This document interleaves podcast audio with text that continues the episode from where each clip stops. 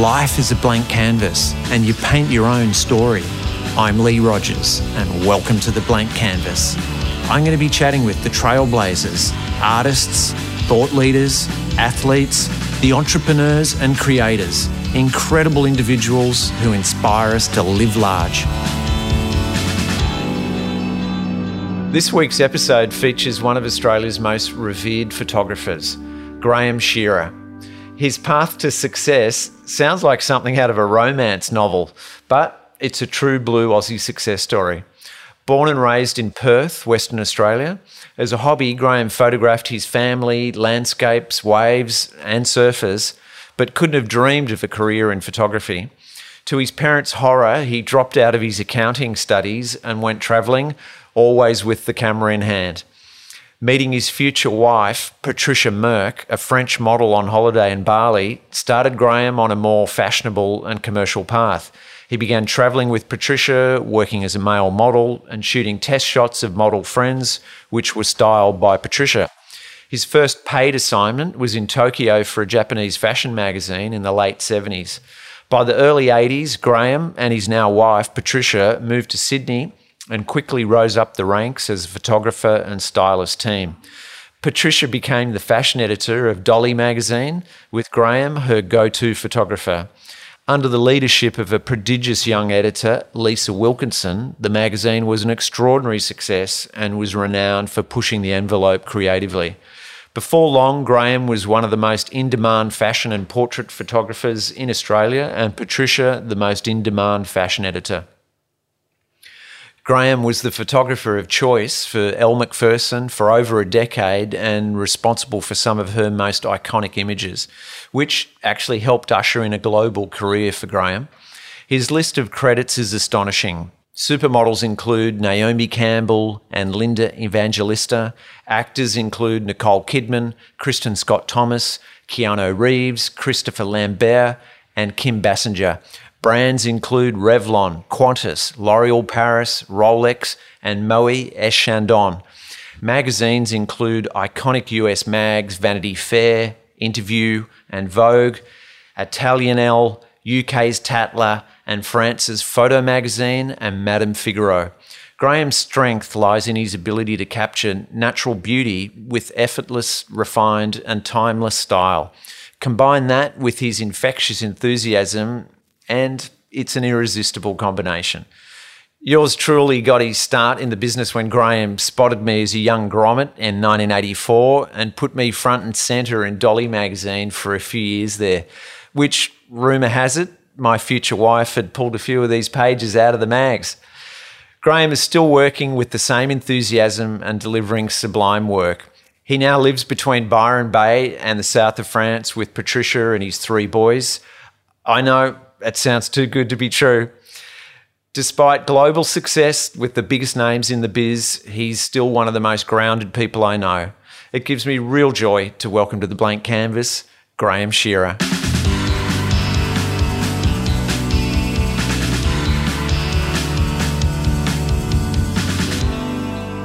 Good morning. Good morning, Lee. How are you today? Good, good. I'm really good now. I had a swim. Oh, mate, fantastic. It's a good day for in the water. Beautiful. Beautiful day out there. Well, I just got locked out for an hour, so I didn't get to prepare any questions. So we're free falling here. Bad living.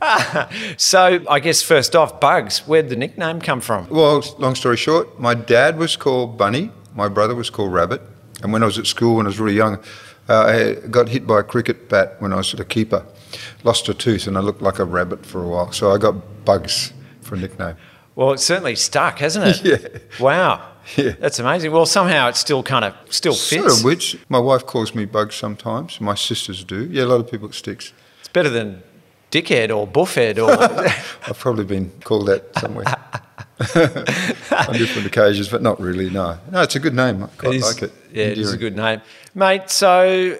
How do you go from studying accountancy to being Australia's most successful fashion photographer? Oh, thanks for the compliment. I'll, I was not really good at accounting, I found out after a while. It was a course to do because I really liked going surfing and I had to make a good excuse for my parents to keep going to school. And that was my excuse. I just ended up getting migraines from trying to do all the accounts.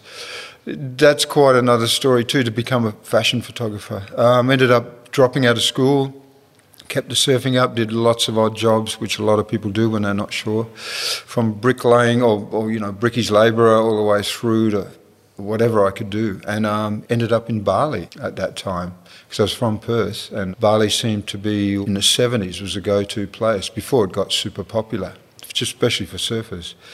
And I was there, and I met uh, my French wife uh, at the time, and um, she was a model coming back from Tokyo. And I always liked photography. I'd always done sort of travel shots of uh, places I'd been and stuff. And uh, she sort of introduced me slowly to the world of fashion photography, and I was really interested in that. She taught me that photos can be set up and to look natural, which is what I really liked, but I didn't understand that process, and I thought everything had to be natural, and it was very fake to take a shot that wasn't natural. So she brought me into the world of fashion. I've always liked fashion. Anyway, she took photos of me because I looked pretty good at that stage, and uh, she was coming back from Tokyo, and her agency in Tokyo had never taken men before. And uh, I was one of the first men I ever took. And I went from the beaches of Bali, semi hippie, quite long hair and a ponytail with an earring, to uh, doing catwalks in Tokyo within a few months. It was quite wild. That's surreal. Yeah, and um, from that, I was still doing photos. All my friends were models that you'd met in Tokyo and living in small apartments and having a ball. And I took shots of them. Uh, I always need new test shots. And then I really started liking that side of the camera, even though I was in a modelling. Modelling was just a means to an end then for me. I quite liked it, but it was. I don't know if anyone's seen the movie Lost in Translation, Bill Murray. Yeah, it's a great film. Felt a bit like that when you're in beautiful locations, and I never was an assistant like most photographers start with now. I just learned it from working with really good photographers and a little bit instinctive, I guess. I quite liked the uh, creative process. And I learnt, taught myself that way. And then I did some work actually in Tokyo as a photographer, as a model too, but working mainly as a model. But um, I had a few jobs where they wanted me to be a photographer. So that really got me started. And then I went back to Australia and um, started there, and it was it was a great process. Wow. We'll come back to when you came to Australia. We'll talk more about in that in more detail. Yeah. Back to WA and when you were a kid. So, what age when you got your first camera or you first started taking photos? Do you remember? I I remember my dad. He was a pharmacist, and he was into photography way back. And he had like box brownies and stuff. I don't know if people remember what they are. One of the first cameras. And then my brother uh, who was three years older than me, he started taking photos and he did some great landscapes and that. And I guess that slowly triggered me into taking photos. It was the surfing element that brought me in to photography and living in great places down south, WA. I lived there for a while and just slowly got introduced to the photography that way on a personal level. And did you have a dark room at home and that kind of no, thing? No, um, I always wanted to do dark room. It was my wife Patricia later on in France that introduced me to dark room, which we got up lots of mischief, and I learned that process of dark room. But by that stage, I'd become sort of a professional photographer. And uh, because I was working quite a lot, a lot of the work went out to people that do it quickly and are very good at their field. Yeah. And I missed that process. Yeah. But I learnt the basics but I never expounded on being a good printer or right. some people used to. Well, it's kind of like you were successful really quickly. Like once you came back to Australia, did Pasha, because she became, you know, probably one of our most lauded fashion editors at magazines, and you two became uh, kind of a dynamic duo. Yeah. Did she land that fashion editor job quickly, or did she work as a stylist first before she got her first magazine job? Pretty much we used to do test shots together and she'd style and she was always she did East Sydney Tech as a fashion designer. Oh, so she, always had that field and being French she has that innate style that comes with most French women uh, that I know. Yeah. And you see when you're in France too. So she used to help me on jobs and then I started working I met Lisa Wilkinson at Dolly and a lot of my first work was with Dolly and Lisa was at that stage with Kerry Packer and they were trying to use more freelance people. So I was one of the first freelance they ever used. And because it became, not just because of me, but because of Lisa involved, the magazine did really well and they started selling more and more. And Dolly became such a, an iconic magazine for young girls to read.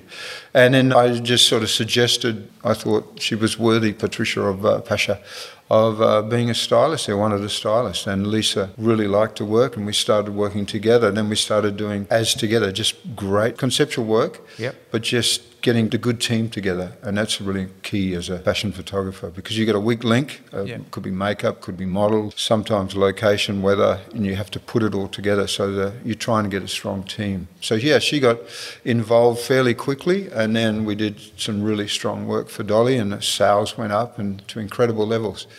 And Lisa got scoped then. Lisa Wilkinson got scoped by Kerry Packer to do Cleo. Yeah. And then Pasha and I, well, more Pasha than me, because I was freelancing and working for other magazines as well. She got invited over to Cleo, which was a good thing professionally, but creatively for her, not quite as good. But she went on to work for Elle magazine and Yeah. Marie Claire eventually, which was great again Yeah. too.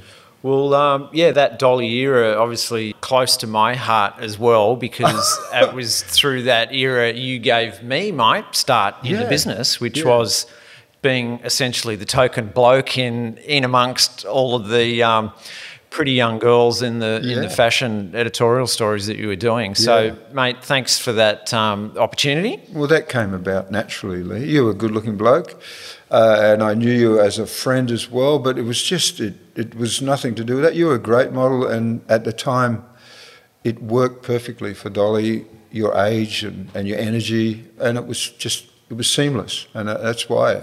We all introduced each other to people in the business. It was much less formal in a way. It was a very creative time, I think, in Australia, especially early 80s. in Yeah, it was like a sort of high tide mark for uh, creativity Yeah. in magazines and fashion at that time. Well, like I think it was- Australia was finding Yeah. its um, image in the world because we've been always influenced by overseas, what they were doing, always in awe. And I think in the 80s, through people like Patrick Russell, Australian Vogue, he led the way, did some really strong work, strong statements for Australia. Using the outside light, you know, the healthy outside atmospheres we have, but in an essential way. And I think a lot of overseas photographers would come to Australia and not be able to deal with the light because it's so strong and having trouble with that. And he showed people the way. And he was one of the influences in my career, for sure, at an early age. That's very cool. You know how he's directed commercials for a while? Yeah. He cast me in a Coke commercial. It was Oh, like the first big commercial I did. Wow. And there you go. That was the only time I worked with him. I've never worked with him when he was shooting stills, but Cool, yeah. when he was directing ads. And it was one of the things that influenced me to want to go and direct ads. Yeah. I was like, wow. And in fact, on set, on that day, I remember it. He was a legend, very clever guy. Mm. Yeah. I remember him saying to me, We did this scene, and he said, You're really good. Keep doing this. You've got something. And it really, it sort of meant, it. yeah, it sparked something. Well, it meant a lot to me at that time. You also, anyone creative is also has an insecurity, so that it's nice to get an endorsement for someone who is very famous or very driven and also very good at what they do. It just makes you feel like, yes, Yeah. I might go for it. It's not just a wayward compliment. Yeah, no, you're absolutely right. And in fact, similar with you, I looked up to you at the time, you know, having grown up surfing, and you're a surfer, and you were working with uh, Pasha. You guys were creating really magical work at that time. It was kind of like, wow, I want to grow up to be like Bugs and Pasha. Well, you did good. and uh, Kate may not be French, but they're similar creative Well, you bounce off each other, no? people with, with kind of European Yeah. sensibilities as, yeah, as well. I think that's it's really important. You've got to find your own image or your own direction, but it's nice to be influenced by people you trust, and, and that goes both ways. And I think that you get criticism, and it's good to take it on board, and then also to be driven with your one vision. Your vision's good. Well, everyone has a vision. Now everyone's a photographer, Yeah. and everyone has their vision. And I think you know you see some amazing stuff that people that aren't necessarily professional photographers. But um, the difference being a professional has to get that shot and produce the goods, as you know, doing commercials, regardless of the model, the light, the weather, Yeah. the timing, the Yeah. stress. That's right. And you don't often see that in the backstory. Yeah. I think it'd be quite fascinating if we had written a backstory in some of the fashion shoots, or you, probably for you too, some of the commercials you've directed. And you go, wow, if they'd only known.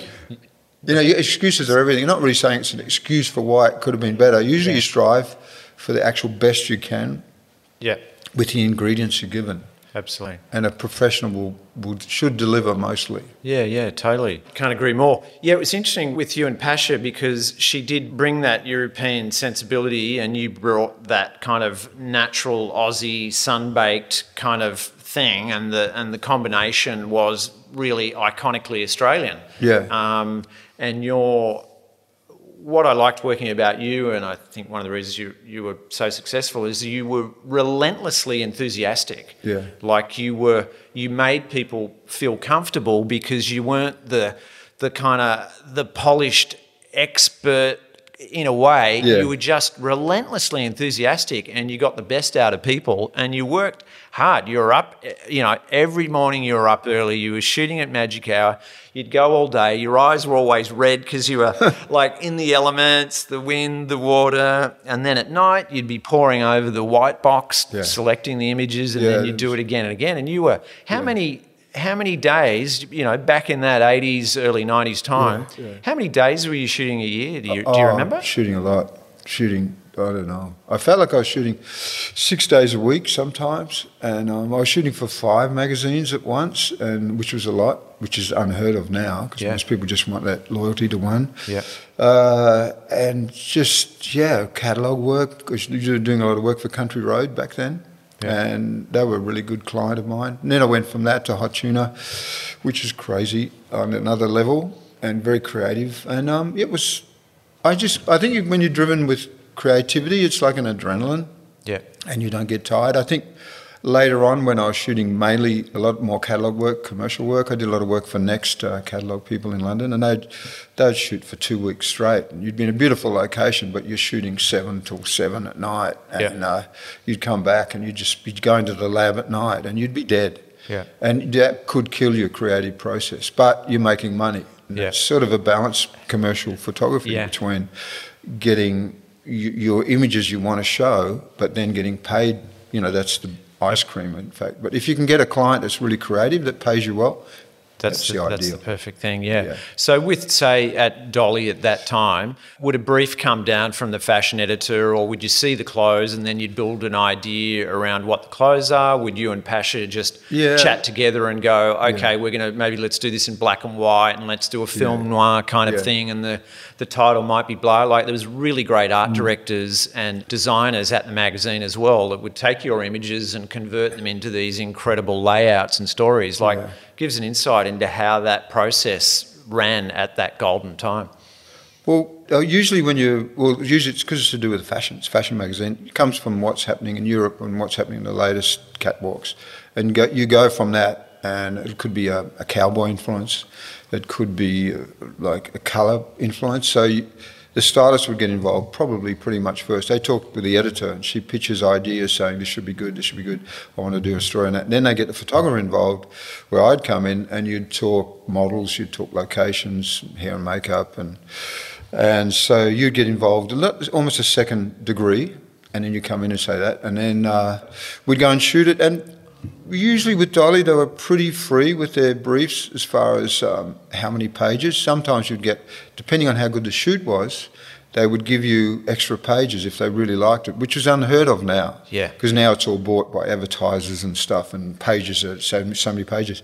So then it was really good. So I was aiming to get as creative, as great a shoot as we could get. And everyone, like you're saying before, hair and makeup, the models, and everyone was so into getting a good shot. And I was, um, I kept a lot of stress inside, but I'm also like externally, I'm looking very relaxed, and that's the way I want to approach it because you get better work out of people when they are relaxed. But not getting them that relaxed, they get lazy.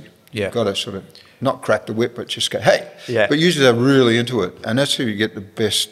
I find the best. It doesn't work for me. Some photographers used to throw cameras and get stressed and Yeah. do all that stuff. And as the assistants will attest that have worked for me ever since, it's always been. I usually just try and diffuse it, but still creatively, you hang on to it. But then, then I'd get it back to the magazine. I would go through with Pasha. I'd edit it at night, like you're saying. Give them a selection of five shots because then it was transparency. I used to edit them, cut them out, put them on a piece, show them my best two shots, and only used to give them that. And if they didn't like that, I'd give them three others, and usually they'd be exactly the same as the first two. And I'd stick by that. I didn't know I was like this. I didn't know I was so particular because some photographers would just give all the film to the um, art directors. And then it's not really showcasing what you really want to say in a story, Yeah. because anyone can interpret your story differently. So I was really fussy about that. Because we were doing such good work, they were really happy with what direction we were showing them. We wanted the magazine Right. or the, the editorial to look like. Yeah. Uh, I remember seeing once uh, Helmut Newton, I think it was a Pirelli calendar he was doing, and he would show the art director, he said, uh, Here's the shot. And they'd go, well, Where's the rest? And he says, Well, here's a um, note. Very reluctantly, he'd give them a second shot, which is very similar to the first. Sometimes you get a few shots that look really good anyway, and you, you show those extra ones, and you Yeah. might get more pages, but usually you have a singular view on how you like it to look. That's very cool. And what about the amount of film and how many rolls of film, how many shots? Ah, okay. I know it would, you know, how long is a piece of string really? Yeah. But did you have a tend to have a certain ratio for how many rolls you'd want for a story for, Yeah. you know, three page, five pages, blah, blah, blah? Well, a couple of things there. When I used to work for Dolly, or when I've started working magazines, yeah. Uh, Dolly was fifty dollars a page, and you pay for your film. Oh, right. So it was pretty tough Yeah. back then. So I used to shoot two rolls Right. on, on an actual shot. Yep. And then later, it became like when, when I used to model in Japan, I learnt from the Japanese really good guys. They would shoot 40 rolls on a shot. And I'd go, that's really excessive. And it was a little excessive, considering. Wow. But they had their philosophy you just get as many different ones you want until you feel you've got the shot. Yeah, right. So mine was other education, it was like a budget thing. Yeah. And but I got enough shots in there usually to cover it. Sometimes I went over and I had to, I lost money on shoots. Yep. But that was okay. The editorial led to the advertising. Yeah, wow. So wow. some days I had trouble. When I was actually getting paid later, the budgets went up, of course, because the magazine was doing well. Yeah. And then I worked for other magazines, and then they had bigger budgets, and then you're shooting more. Uh, then I was shooting six rolls, Yeah. which was great. Yeah. And it was like, wow. And then, I, then I went to big format film, and Yeah. yeah, it was always, I used to always push the boundaries with budgets. Gotcha. And with like your style, which was, I guess, natural Australian, as you said earlier, using the natural light here, usually shooting at magic hour for the sort of hero shots, if they're exteriors, elegantly fashionable in a way. It was kind of an Australian aesthetic, and you tapped into, well, at that time, I mean, you were the sort of main photographer and photographer of choice for Elle Macpherson at the kind of height of her supermodel days, and hmm. you shot for her all over the world. Were you conscious of, of evolving a style that became iconically Graham Shearer, or did it just sort of happen naturally and others described what was your style and you went, oh, okay, yeah, well, I guess that is? How did that come about? Do you know? Well, working with Elle was not always easy. She was a beautiful girl that probably had some insecurities about her body. She didn't actually think her body was that great, and most people would die for that body, as you know. She had she eventually was called the body her, her, line of beauty products and that. I think we did her first shoot for Australian Vogue, and that was in Broome. And she'd done a lot of work with her ex-husband, uh, Gilles Bensimon, for Elle magazine in Europe. And that was a lot of fluoro, which people are doing now again, because it was very fashionable, and a lot of physical body shapes, very graphic. Yeah. And uh, with me, uh, it was like I wanted to shoot her differently, a bit torn away from that. I think she was breaking away, and it was a really good time to start working with her. She wanted to explore those boundaries as well. She really trusted me. So we did black and white, we did half nude, we did just more, uh, I don't know, I've still, the shots today are still very classical and iconic and they lasted, which is a good test of a good Absolutely. photo. Uh, a photo to last that length of time and still look almost modern. Totally. Um, that was lighting and sensuality. I really like mixing them both. And um, also technique. I played a lot with technique, which came about later. Because I was known for natural, but then I'd muck natural up. It's like anyone, Yep. you know, you get musicians or anyone, you, you, you get known for a certain song or a certain thing, and then eventually you want to Yep. show that you have this other Yeah. in there still, this creative side. Yeah, no, you, you absolutely did. Yeah, you went off and, like, I noticed your interior lighting evolved and evolved, and really you kind of pushed lots of different genres as time went on. I mean, really, if you look at all of your editorial work, I mean, there's probably not a genre you didn't shoot, really. Yeah, But yeah. I guess the sort of most iconic images are those ones with Elle. Is that Well, right? Elle was probably, I don't know, when I did the Elle calendar, that was a big, because that was filmed by Channel 9. Yeah. And that was a big production shot in Bali, because I lived in Bali for a while, and a lot of locations of my idea and with the hair and makeup. And that had a lot of publicity. I mean, she was already famous, but it's Yeah. just put me on the map. And from that, I think uh, it, it's like anyone who gets some sort of instant celebrity status. You go like, Yeah. wow, you Yeah. use it. I mean, it, it helps you getting other work. Yep. You get remembered more for stuff. And uh, it put me into other areas. But with the creative thing you were saying before, I think, yeah, it's like I really wanted to push boundaries and almost break photographic processes at that time. Like C41 came about. I didn't create that, it was there. We just used new techniques that were being developed overseas and just explore them. And we, like, magazines like Australian Vogue would let you explore those fields. They had really good art directors. Yeah. Christina Zimpel and people like that, and June McCallum when she was there at Vogue. Uh, they were exploring as well. It was a, such a creative time for Australian photographers, fashion photographers. Yeah. And I don't know if it'll, hopefully we'll get back to that because it's, you know, I used to get 10 pages from Australian Vogue. I'd be in Samoa or somewhere and I'd do 10 pages of whatever you feel like on a fragrance. And the fragrance I didn't even have to show. So I ended up having these bottles and I'd smash them. I cleaned it all up after, Yeah. put them on a rock and some of them smashed and with waves breaking and did it really slow shutter. So it had a really romantic image. It was just, anyway, I was just exploring imagery, lots of blurred and out of focus, but it was great. yeah. Yeah, a it good was a yeah, absolutely. So I'm trying to, I'm just got involved in that shoot again. Yeah. But you remember the good shoots and you remember the bad, the really bad ones you Yeah. remember where things go wrong? Totally. Well, let let's talk about a few bad shoots. Let's talk about a few few mistakes and a few like horror moments. You don't have to say what the brand was, but I can get a we've talked one. about some of the highs and some of the great successes. Yeah. Give us an example of like a nightmare scenario where you had to eat, eat humble pie and um, make it good. One comes to mind. It was with Australian Vogue in Bali again many years later. And they'd made the fundamental error of booking a model through a, a composite card without seeing her in flesh. She came from New York, recommended from Elite, I think it was, uh, at the time, or was it, Ford? I can't remember. Anyway, she came and uh, she was put on weight. On, on the flight, she said she, she took on water. She was 13 kilos heavier than what she was on a card. She was actually pregnant and she didn't say it. And I'm shooting swimwear. And, they, and we didn't. And we- yeah, there you go. So I'm, I'm in Bali and I'm going, how do I shoot this girl? And Vogue, they're coming to me going, what can we do? And I'm going, okay, we have to get really creative here. So I used a lot of smoke and used a lot of screens where the, her body's halfway showing Yep. Creative, but in a very difficult process to get. you know how many pages we had to get. And luckily, we had some beauty, so I could crop her body a bit. Yeah. She did apologise, but it doesn't really help you in the middle of nowhere. You can't get another model in. Yeah. I've got another good one too. Yeah, go for it. A contest called the Face of the '80s. It was run by Ford. And we'd uh, we'd had the girl who won the contest, a German girl. Anyway, we had a good first day shoot on location in Greece, one of the islands, and I went to sleep. And I had a knock on the door, and I thought, oh, gee, I was late for the wake up call. But it was 2.30 in the morning. My assistant had blood on his face, and he says, don't worry, it's all okay. Come downstairs. I went downstairs, shocked, going, what, what's going on? And the model had damage to her face, and, and, and the male model as well. So what happened was, she was a German girl, and she said to Eileen Ford she never drank. They all got drunk. After this shoot, they had a little few too many drinks. They went riding on a scooter, as you do in the Greek Isles, and she's never had a licence. Three of them on a bike.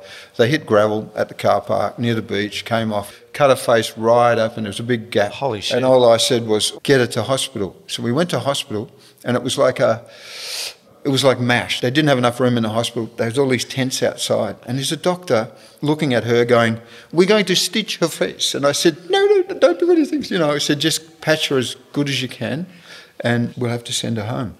Had to make that call to Vogue. And then Eileen Ford got on it. She said, This girl never drinks. Uh, you know, what have you done? We're going to sue Australian Vogue. And anyway, she said, You've got to send the model and uh, your assistant home. Anyway, I had to stick up for my assistant. I said, look, I can't get another assistant in. Uh, we have to keep shooting. And the male model was like an Italian guy who's like a, he's a bit of a naughty boy. And he just sort of said, not my fault, really. So anyway, uh, they actually ended up, after about a few days dispute, they sent the model that got second in the face of the 80s. And I ended up shooting with her And uh, the German girl who did hurt her face, she got fixed up really well in plastic surgery eventually. She left the industry. She said she liked a drink. She apologised to me and to Australian Vogue because she does like a drink and she likes her freedom. And Wow. she never stayed a model, Yeah. which is probably suits her. Yeah. Yeah, wow. So there you go. There you It's go, mate. Thanks, thanks for a couple of juicy stories. so while we're talking, you know, names and big names and all that sort of stuff, so you shot a lot of the big supermodels of the era, Naomi Campbell, Linda Evangelista, and you know, so on and so on. Um, tell us about. I mean, I know it was that crazy time of the supermodel was, you know, the it thing of that time in you know the modelling and fashion world you know, because you're used to how you worked here. It was a very small crew. It was you, maybe an assistant, mm. fashion editor, hair and makeup stylist. Usually a small crew, hands on, going over, working around the world and working with the Naomi Campbells of the world. Tell us how that was, how many you had in your team, and how you managed that transition. Well, I think the teams just got bigger. Exaggerated, and uh, you know, because big, huge budgets on shoots, and you've got the PR person coming in and talking almost for the star, celebrity, whoever, uh, what they want to do, even though the celebrity might really have a different idea. Anyway, you Yeah. just end up dealing with these people. But I think you just have to. For me, it was just I just stayed honest to myself. If I didn't really like the look of something, I would say it. Yeah. And more times than not, the, uh, the celebrity, whatever, would trust you with your vision, and um, more than listening to the other people. Yeah. Which I didn't ever make a split in camps. Mostly it would work pretty good. Yeah. And they'd have a lot of yes people around them, even supermodels and stuff. Or Oh, yeah. when you when you're working and you're getting creative with someone, all those boundaries get broken. I did this cover of Kim Basinger. She used to be a model. Not many people know that. And um, it was for a French magazine, and they wanted the cover. They wanted her smiling and sexy, which is at that time, you know, she was really well known for. And um, I'm shooting in a studio, and the PR lady came over first. She said, "She's not going to smile. She's not going to look at camera, and she's not going to be sexy." And I'm, look, and, and I'm going, "Whoa, well, great. What, what I might as well just go home now." And I looked to the fashion editor that looks like the weakest link in the team because they don't know they've got to answer to their editor. I really don't. If it doesn't, if it goes south, I can always eventually go somewhere else or just say hey. Yeah. So I had to pull it together. I started shooting with Kim, and then the next minute.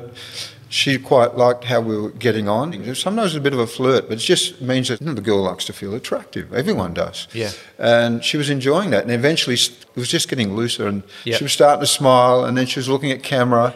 And I eventually got the shot. Uh, and I used it as a cover. And uh, so, yeah, you have to work around situation. I'm not a, I'm not a conf- person usually. Confrontational, yeah. I'm a cancer by trade, a cancer which is Yeah, yeah. you go sideways and nip people from the back. so I have a way of working that worked for me, and it's like just you know just work into it and do deal with what you've got, not make too many dramas. And uh, nine times out of ten, I got away with it. And in the end, we had like some, we had 30 minutes with Kim, and we had 90 eventually. She quite liked what we're doing. Wow. Wow, that's cool, mate. That's a that's So good it gives you an idea. Yeah. All the other professional models like Naomi and that, usually they've come for a certain time. You just, you know, I think one of my best shoots creatively or fun wise was with Linda Evangelista. She's been working with Herb Ritts and, uh, you know, Bruce Weber, Peter Lindbergh, all these famous photographers. And at the time, she's the most famous and probably the best model ever. She asked me, What do I want? I said, Anything. Because I just wanted to see what she had, and I just sort of made fun with her. I said, "Look, can you cry?" And she cried, and I went, "Okay, can you laugh like crazy?" And then, like, and she did all this stuff in a matter of seconds, and and that's when you know you've got a chameleon. Uh, uh, the best models are chameleons. Kate, I never worked with Kate, but she was another chameleon that can look many different ways, and they're the best models. You know, that's why they get paid the money. That's why they're so famous, because they put an outfit on, they live that outfit, Yeah. or they live that attitude. Yeah. They're amazing. Yeah, yeah, that's cool. One of the interesting things about working with you, you always did, you had such a lovely, easygoing, affable, enthusiastic manner. Jules, a mutual friend of ours, because we were, you know, younger than you, we used to kind of think, oh my God, he's like working with these extremely beautiful women all over the world, often away for weeks at a time, and often they're hitting on you what I liked about your approach, it was a little bit flirty and enthusiastic, but it was never sleazy.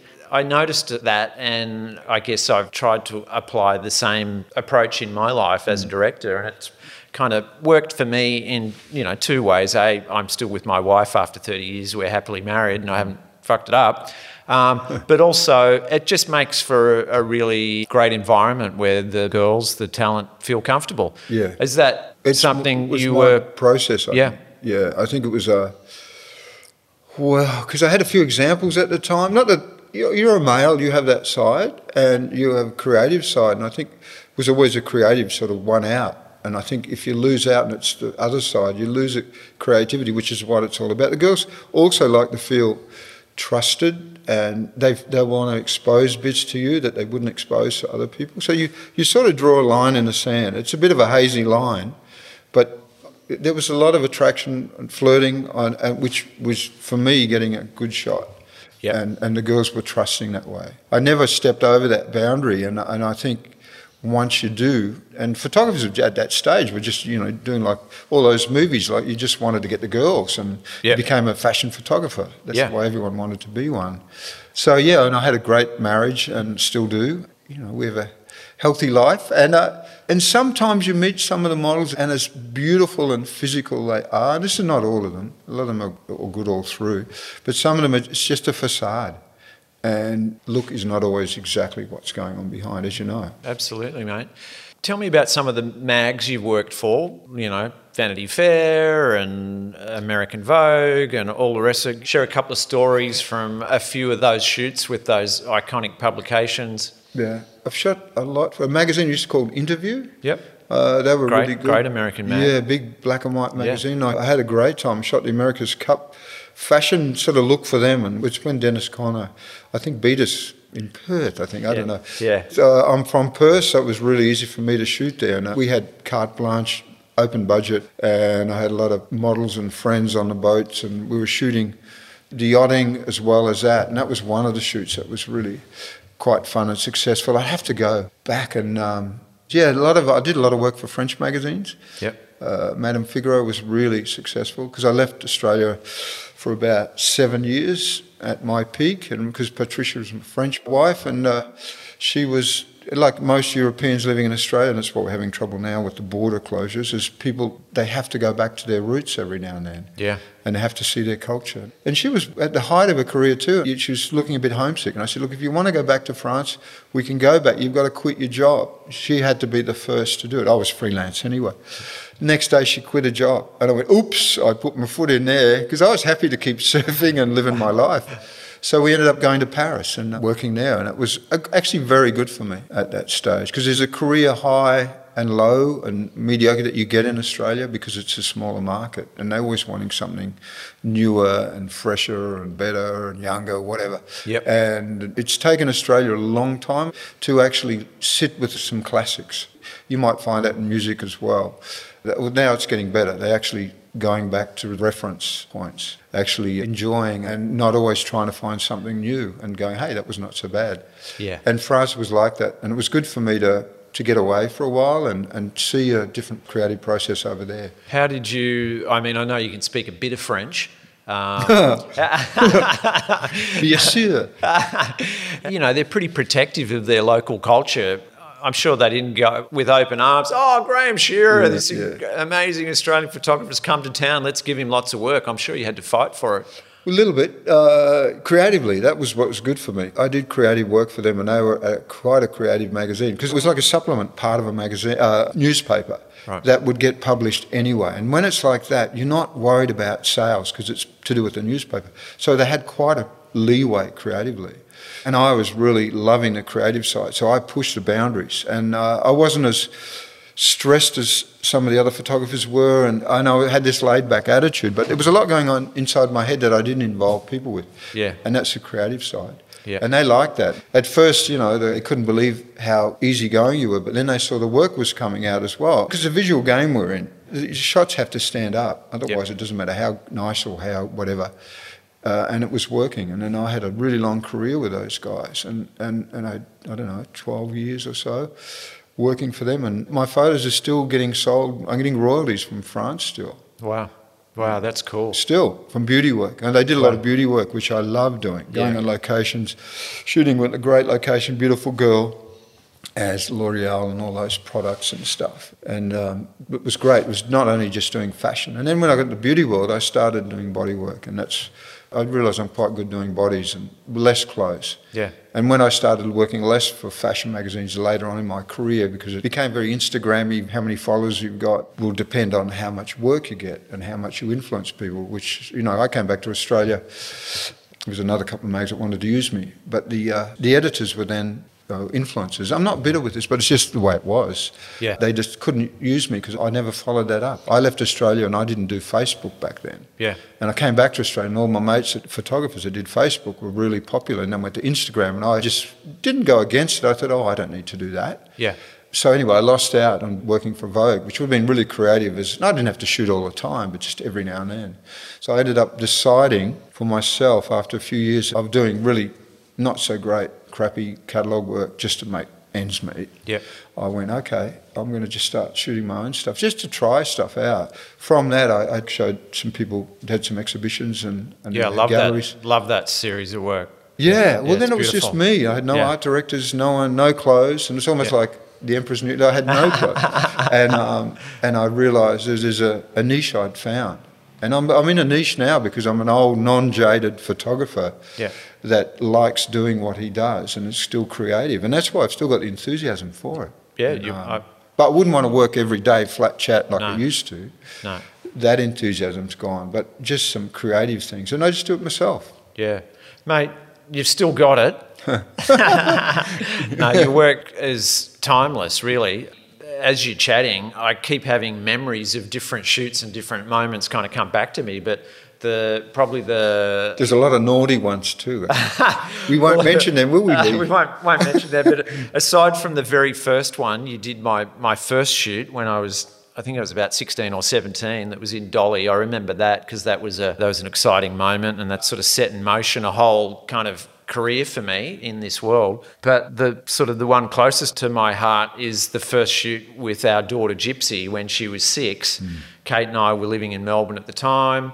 I think it was Woman's Weekly. Weekly, yeah, yeah, Woman's Weekly. yeah. You know, we did a deal with them to do the first shoot with our daughter and the three of us.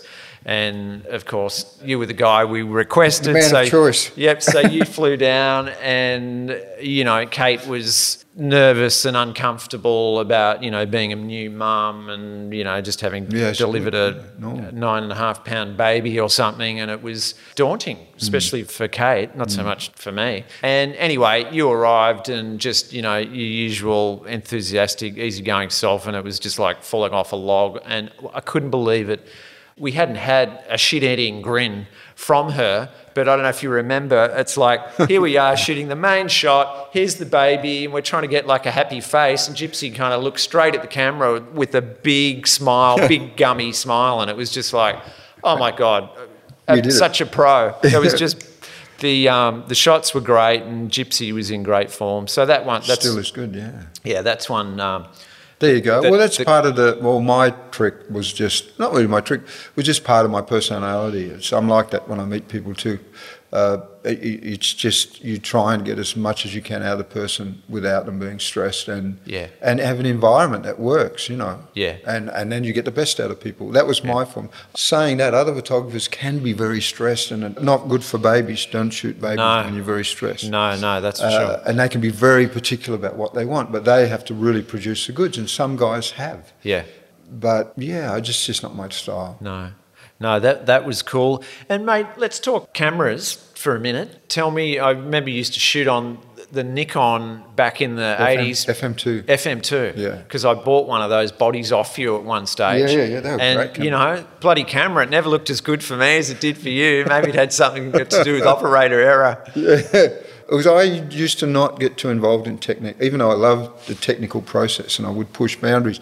It would just be about getting the shot and not wasting too much on a shot. And I found that with me, the FM2 was a really good technical camera, but and that you used manually then. Yeah, So uh, totally. And when you go back to the lab, the film had to be well. I don't know if people know within a half stop. Yep. of the correct exposure, which is now it's it's almost impossible to do because it's really hard. But I used to get it within a so quarter a light stop. sensitive now, isn't it? Yeah. Well, then you, with the leeway now is three stops. You can shoot under and over with a digital camera, Yeah. and it's saved easy. Yeah. You can fix that, and you get detail in the shadows. Um, back then, you didn't. If it wasn't right on film, I mean, a lot of people are shooting film now, and I think it's just a throwback from the easiness of digital. And uh, and I think a lot of the young kids and people coming up, and even the older guys, have gone back to film to show its honesty. But you know, I'm, I'm sort of to and fro on that because I've shot 30 something years, 40 years on film. I have nothing to prove on film and I can shoot either format. And a lot of people get to shoot film, and it's not criticising, it's just the way it is, and not do the process of the dark room and all that. Yeah. And they don't print it themselves and they just basically scan an egg and put it on the computer, retouch, and then scan it. So it's a file again anyway. Yeah. It's a digital file. So I don't really see the difference. But I understand when you're shooting the rawness of it, you're dictated by exactly the light. And if the light's terrible, you get a bad shot on film. With digital, you have much more leeway. So when I ended up shooting a lot of catalogue work, when people went from film because it was free almost, there's no money involved with it, the lab. Yeah. Uh, she went from a $10,000 film bill to zero. They embrace digital in a big way. Yeah. Still, I think uh, if you're a good artist, any medium works. And, and again, it was another famous guy who shot.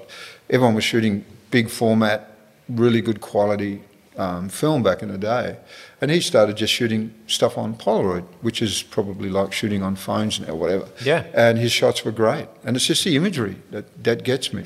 When you see something like a photo or artwork, if it engages the viewer longer than a few seconds, Yeah. you've done your job. Yeah, an emotional reaction, and you only need enough technique to get that. It could be no And- technique. and, it's um, just an idea and art, and, and it works. And you, you, someone has a singular vision to show that, Yeah. and enough people like it, you're onto something. yeah, yeah, yeah. Simple as that. That's where it is. But then, as I said before, professional, you've got to keep producing that work under a very strained environment sometimes. Yeah. No, I often thought because I went on to predominantly make a living out of directing TV commercials, I was kind of working with a big team, and there was departments to Yeah. do things. There was a lighting department. You're the bandage. Start- You've got to bring all this stuff together. Yeah, well, I, I With mean, a vision. Look, yeah, look, in, in many ways, it was a lot easier because unlike you, I wasn't having to sort of wear all the hats. Oh, I was okay, a yeah, yeah. specialist director. But Yeah. then on the other hand, there was a whole load of other difficulties and pressure and managing the politics and the clients and the agency. And half the job in that high end um, advertising world is managing all of the different parties. I mean, it's like half a sales job.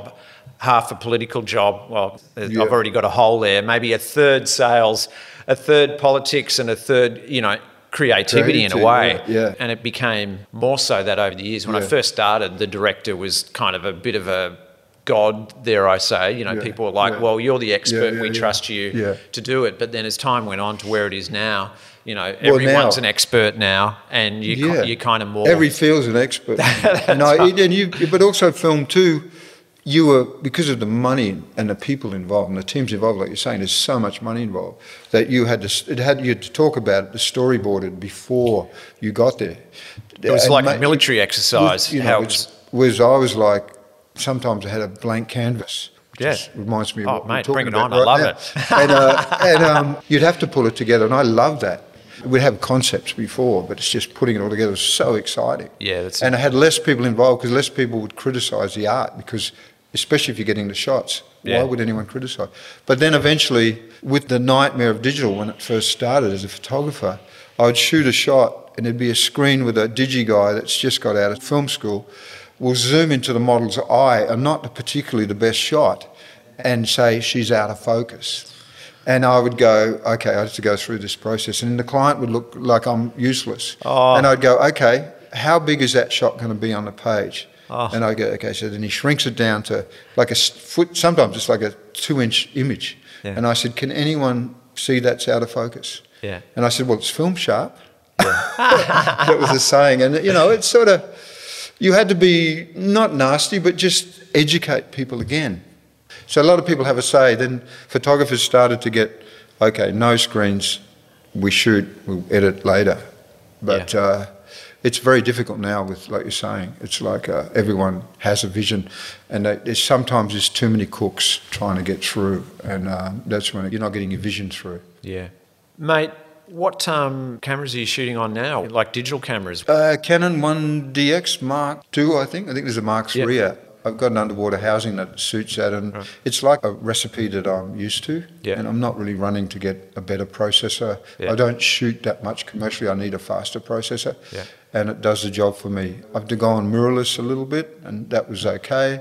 I just don't see the difference. I just think you find a workhorse that you like, and I've been happy with that. And what lenses do you use mostly? Uh, well, you know what? When I started, I used to use a zoom lens, and that was my trick too. It worked for me really well because I used to like cropping into models and stuff. Sometimes I'd be unaware, yeah.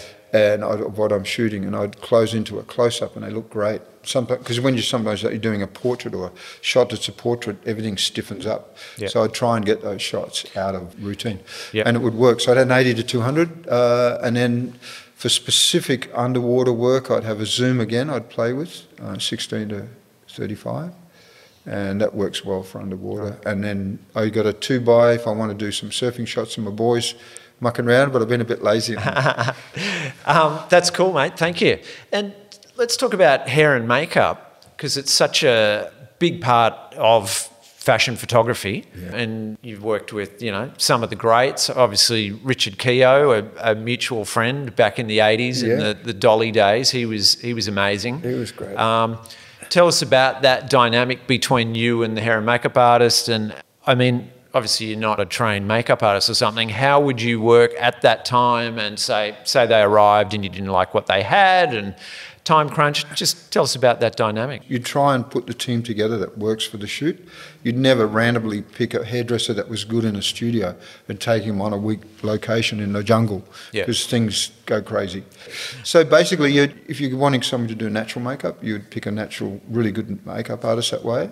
And if you wanted something like that, even more creative, you'd go with someone who's a bit crazier, but good in a studio, again, not on location. And um, you'd work around it. Sometimes I'd have a fixed idea what's fashionable at that time for hair and makeup, Yep. and we'd go a little bit that way. And sometimes I, I would not like it when uh, it's overly made up. And I've had a few, not blow ins, but just heavy discussions on what I really think looks better. And I was always a natural guy, but I didn't mind. We went through the androgynous stage in the late 80s, I think, where men were looking like women and, Yeah. and very pale and very gaunt. And I quite liked that stage, and I didn't mind them being made up. Yeah. But usually, yeah, you pick the team that fits it. Yeah. Remember Aaron, obviously, Aaron was who was very clever. Creative genius. Yep. And uh, he Absolutely. brought stuff to when I was working, especially we had this creativity in Australian Vogue, and he knew, you know, creatively wise where I was going, and he would add his touch. And Yeah. I would sometimes be not expecting it, but I'd just be totally floored by it and go, Yeah. we saw the vision then together. Yeah, And, yeah. and we did some landmark yeah. images at yeah, did some did some great shoots with Yeah. him. What about? Did you work with Richard Chara, or was he sort of Oh, a couple of times, Richard Sharrod. That's Yeah. when he was so so famous. Then. Yes. and uh, he was fun to work with. I think you Yeah. always find these people that have done really well in the world, and they usually are the most relaxed. You get on well with them, and you try for something, yeah, even creative or crazy, and you trust them. They usually know not to step over the line, and what, what's the point? They're trying to create some new vision, and you'd know that at the time, and you'd go for it with them. It's sort of a journey you do together. Yeah. And you don't want a conflicting journey because what's the point? You're going to get two different conflicting images. Yeah. Yeah, no, that's cool, mate. Hmm. Photography has changed so much. It's kind of like the barrier to entry now is sort of non existent because Hmm. everyone can pick up a digital camera right, and go and shoot. Obviously, it's incredibly competitive because there's so many photographers and there's so few magazines doing editorial. magazine- and less and less magazines. Yeah, it's just a the it's a completely different industry. Yeah. I guess if you were starting out now, what approach would you recommend to aspiring photographers and in particular fashion photographers? Well, there are a few different rules now, but I think if you would have to be prepared to be poor, which was, was back then too. I remember mm. assistants living in New York and six months living on the studio floor, not much to eat, a third assistant, Yeah. barely get fed. Yeah. just to learn from a famous photographer or something, and and, and to meet the right people to get a, a you know a footstep in. Yep. I don't know. It's not quite the same now, but yeah, you'd have to be as a male photographer. It must be hard than as a female photographer. Now, female photographers, if you're good looking and have great body parts, a lot of people now become influencers, and people send them products. They get good money. That seems to be another commercial way to get through. As a male, there are avenues still, probably a little more limited. But I, from what I see, I don't know. I haven't been in that market, but I think it's pretty tough out there Yeah. Or you just do what you want and you like you, you do underwater or you do surf shots and you become very good at it or Yes. underground Yep. and you, you hope you get picked up by the right people then people that are more famous will like you maybe and that's the way uh, it's certainly changed a lot that way Yeah. Yeah. It has. it's not always raw talent now you have to have a few other things up your sleeve Yeah. Yeah. That. I got the picture. i'm glad i'm not starting out now i don't know if would have had the opportunities i had Yeah. at that time Yeah. who knows Yeah. Like, as far as purpose goes, I know it sort of happened organically. You were in Bali and we heard the story. Were you ever conscious of a, of a burning purpose to communicate and uplift through aesthetics or things like that? Because you were extremely driven and worked really hard at the same time, very easygoing, but really ambitious. And Yeah. that's how you, you know, achieved what you did. I just enjoyed it. I really enjoyed. I got so excited about a, a shoot, especially the more creative ones. Um, I had a lot of control with good teams. That's what drove me, and and the image, the end product, Yeah. was what drove me. And I think sometimes I wasn't sure if we'd get some magic in a shoot, and you know it when you have, and it's fantastic. Yeah. And I, I think you're just driven by that, just producing great images if you can. Uh, under the circumstances, and I, like you're saying, I had teams and people that wanted to work with me, and it was just great fun, great energy, and not too much stress. It was, um, we didn't have to answer for a lot then. We used to push the boundaries because magazines had to accept your eight pages because they didn't have any other plan B. And then it changed later when they could drop your story. And I had some stories dropped that I thought were great. And probably if I could single out those editors now that did drop my stories, they would be probably admitting it was more of a political than an artistic choice they made.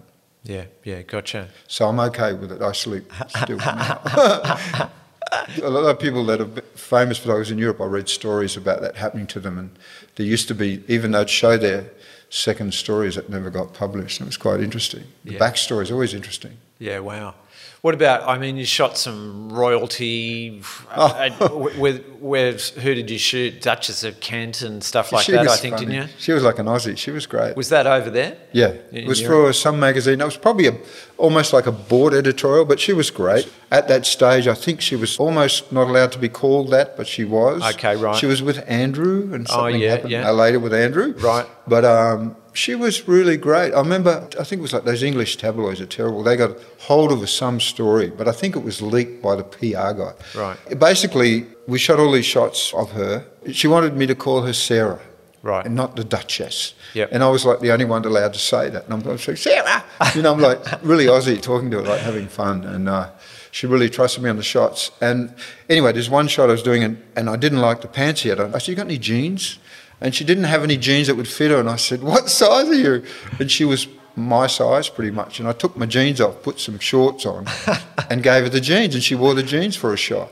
And of course, the photographers, the paparazzi got hold of it. And it's like I was sharing this some sort of extra relationship thing. Right. And they made much more of it than what it was. Right, But right. she made front pages from it, and I did too. So it was sort of weird. I'm like, these events happen involved with famous people, and it can be out of hand, just like not really the. Yeah, classic. What about uh, the Aussies? Obviously, shot Nicole Kidmans and Naomi Watts and Sarah Murdoch's and or Sarah O'Hare, I guess. Sarah O'Hare back back, then. back then. How was that? Sarah was great, great Aussie girl. She used to eat a lot of snacks that were pretty not that great, but she's very healthy looking. I don't know how she did it. She never put on any weight. She looked always fabulous, and she was always a great Aussie girl to work with. Such a lovely girl. Beautiful smile. You just wanted to work with her. Yeah. And um, who's the other girls? Uh, Who's the other girl? Megan Gale, Nicole Kidman. No, Nicole um, Kidman, that was the one. Yeah, yeah. Uh, when working for Cleo, it was a little more commercial than Mag. Yeah. We had uh, to do the cover and shots of Nicole Fashion inside. We went to Malibu. This was quite an interesting story. And when she was doing Days of Thunder with Tom Cruise, and I'm shooting, and you have to be pretty wary of Tom. Well, he's pretty smart, right? He was pretty protective of her Right. And he didn't want anything sexy. And she sort of waited for him to leave, and then we did some shots because Cleo was a little bit sexy, and she was quite happy to do it. She was great. Yeah. But I remember seeing him in the kitchen, and um, I thought they overly kissed too much. I thought they were making too much of a deal with it, and I thought, okay, you're in love. Okay, we got it. Oh, so you did shots of them together? No, I No. wanted to, Oh. but at that time he was doing Days of Thunder. If anyone remembers, it's that Yeah, Irish yeah. She she was in it as well. Okay, he Yeah. was sitting at the kitchen table, topless, jeans on, great body, hair in curlers, dyed red because that's why his hair had to be a bit redder. Oh yeah, right. Yeah. And it looked great. It looked like, fuck, man, do a shot. you look amazing. And I, I started to uh, get the camera up. Says he's pointed at me. He said, "Don't you dare." Ah, right. And I went, that's okay. I understand the, the whole control of it all. Yeah. But I thought, here's someone that was dealing with that time. Yeah. Remember South Park? John, Tom's in the cupboard or John's in the cupboard and Tom's gone in to get him? Oh, oh yeah. It's all okay. that Yeah, yeah. That, that, that thing. Yep. Sort of thing. And Yep. I thought, look, mate, if, here's, if you can show yourself almost in a, like feminine-ish, but not, Yeah. That's when you're really comfortable with who you are. Yeah. That's all I thought. It. Yeah. Maybe I'm totally wrong. Yeah. Well, I guess he was, you know, But sensitive I to love that. Tom, to I love Tom as the a time. guy. He's, yeah. a, he's a great guy, but uh, probably a little bit too controlling, and, and which is good cause because he was major celebrity. If he'd known a bit more about me and understood, I would have shown him that shot and got it out there. And and also later, they wanted all their PR shots I did of them. They asked me for that, Nicole and Yeah. We hung out with them a bit Yeah, back at did, that time yeah. because Kate had known him for years Yeah. before we got together, and I'd known Nicole because I used to live with Naomi. Watts actually around the corner. So when Kate and I got together, and Nicole and Tom had got together, you know, we were kind of hanging out a bit there for a while, and yeah, we had some great times with I. They I were, think, no, I think he's were- a good, good guy. I Yeah. think I just understand his control, and uh, with total respect, in hindsight now, I really understand what he's going to. But at the time, I'm going as a creative. I'm looking at this gem of a photo that would have made all the covers everywhere. One guy, and I couldn't get it. So that was like it's in my, it's still in my mind's eye that photo. Yeah. But I'm I'm also respectful enough. I don't understand paparazzi. Yeah. Never could be hiding. Oh, the giddy heights of that kind of fame. I wouldn't want that degree of fame. And yeah, sure, there's been plenty of ups and downs, but both of them, I'm, I'm amazed and admire both of them how they've stayed really at the top of that business for so Wow, long. yeah. It's incredible. It's easy to slag people like that, but honestly, to get where they've got, both of them, the highs and lows, and still be there. Oh. Nicole, Nicole with a film career and directing career, Big Little Lies, fantastic. Yeah. And she takes it to heart now. The films Yeah. she's wanted to do, she's doing. Yeah. And I, I admire her. And who, you know, it's great. Yeah, no, very resilient. Yeah, you got to be in this business. You have to be resilient. Yeah. Maybe that's why I haven't lasted as tough as I am. I Ah. always went. I went for a surf. I, the surf was too good. Oh, mate, you're still doing awesome work. Bloody hell, I'm like, um, Thanks. I don't know. Well, you are. How how long since you first started shooting? Is it like 40 years or something? How old Oh, were you when you started shooting oh. professionally? Oh, oh, it'd be late, mid, mid to late seventies. Mid to late 70s. So whatever that is, I don't, don't want to make myself look too old, mate. Mate, you're well, mate. You're, bloody on fire still. Yeah, still, no- still looking mighty handsome. I might Add. Oh. I think you- a little sun, sun. Um, Yeah, a bit tinged. overly sunbed. but, um, but uh, aren't we all? Yeah. Mate, bloody hell, this has been an absolute pleasure to have a chat with you. This is our first ever official chat instead Yeah. of just the sort of frothing, you know, two surfers talking about uh, Yeah, the waves what the conditions are doing that yeah, day. yeah, I'm still serving with the same enthusiasm that I photo. I You, guess it's weird. you are, and I must say also congratulations on coming second in the state titles. um, what is it, seniors category or Yeah, something? yeah. What I do you call that- it? I think we're in the uh, end of the last category. I think that In- we, in we're creating new categories. Yeah, surfing category. In case anyone's wondering, yeah, which, which category? Yeah. Yeah. mate, that's unreal. Still, still surfing like a grommet.